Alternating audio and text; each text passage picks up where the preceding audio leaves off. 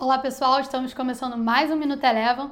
Hoje, dia 9 de setembro de 2019, as principais bolsas mundiais encerraram sem um viés único em meio à expectativa da reunião do Banco Central Europeu que acontece essa semana e que pode sinalizar medidas de estímulo à economia. Nos Estados Unidos, o S&P 500 e o Nasdaq encerraram o dia em leve queda. Já o dólar na contramão teve uma sessão positiva, acompanhando aí o movimento dos treasuries dos títulos americanos e europeus e encerrou com alta de 0,5%, voltando aí a sondar a casa dos 4,10.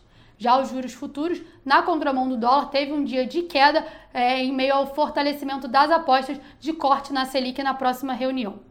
Aqui no Brasil, o Bovespa teve um dia positivo, encerrou com alta de 0,24%. Destaque positivo ficou no setor de siderurgia e de frigoríficos em meio às medidas de estímulo na China. Essas medidas também fizeram o minério de ferro ter um dia bem positivo, com alta superior a 4%.